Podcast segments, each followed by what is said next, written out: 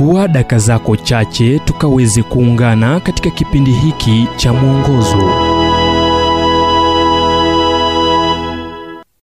Fursa gani amani idumuyo? Amani na waachieni, amani yangu nawapa. Niwapavyo mimi sivyo kama ulimwengu utoavyo.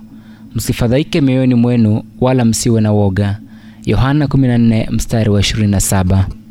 Asubuhi ya Disemba 7 mwaka 1941 ilianza kama asubuhi nyingine nyingi katika kijiji kidogo cha Baguio katika kisiwa cha Luzon, Filipino. Wakazi wa eneo hilo walielekea katika soko la kale katikati mwa jiji.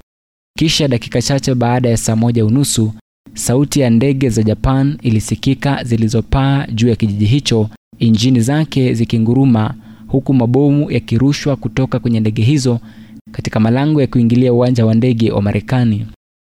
Muda mfupi tu baada ya hapo, katika shambulio ambalo lilipasa kuwa sawia, ndege za Japani pia zililipua bandari ya Lulu na vita katika Pasifiki vilikuwa vimeanza. Katika siku za hivi karibuni nimekuwa nikiwazia kilichofanyika Disemba 7, 1941 nikilinganisha na ulimwengu wetu leo.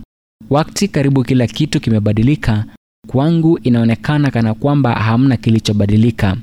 Vita vya pili vya dunia ndivyo vilivyokuwa vikuu na vyenye gharama zaidi katika historia ya binadamu. Wanahistoria wa vita wanakadiria kuwa zaidi ya watu milioni 57 walikufa katika mzozo huo. Janga ni kuwa tunaonekana kana kwamba hatujajifunza kutokana na historia, ila ninakumbushwa kuwa Yesu alisema, nanyi mtasikia habari za vita na matetesi ya vita.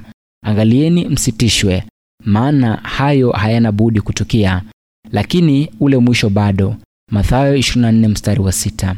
Ila kuongezeka kwa mizozo kunatupeleka katika siku ya tukio ambapo Mungu atatangaza yatosha, na kumtuma mwanaye ambaye atakuja kama mfalme wa amani na kuanzisha ufalme wake. Tunapasa pia kujikumbusha kuwa hadi Mungu abadilishe nafasi ya watu wenye dhambi, amani pekee iliyo ya kweli ulimwenguni ni ile inayopatikana katika moyo uliojazwa na Kristo. Amani yake na itawale maisha yetu na ulimwengu huu. Ujumbe huu umetafsiriwa kutoka kitabu kwa jina Strength for Today and Bright Hope for Tomorrow kilichoandikwa naye Dr. Harold Sala wa Guidelines International na kuletwa kwako nami Ibrahim Adolwa. Iwapo ujumbe huu umekuwa wa baraka kwako, basi tafadhali tujulisha kupitia nambari 0722 331 412.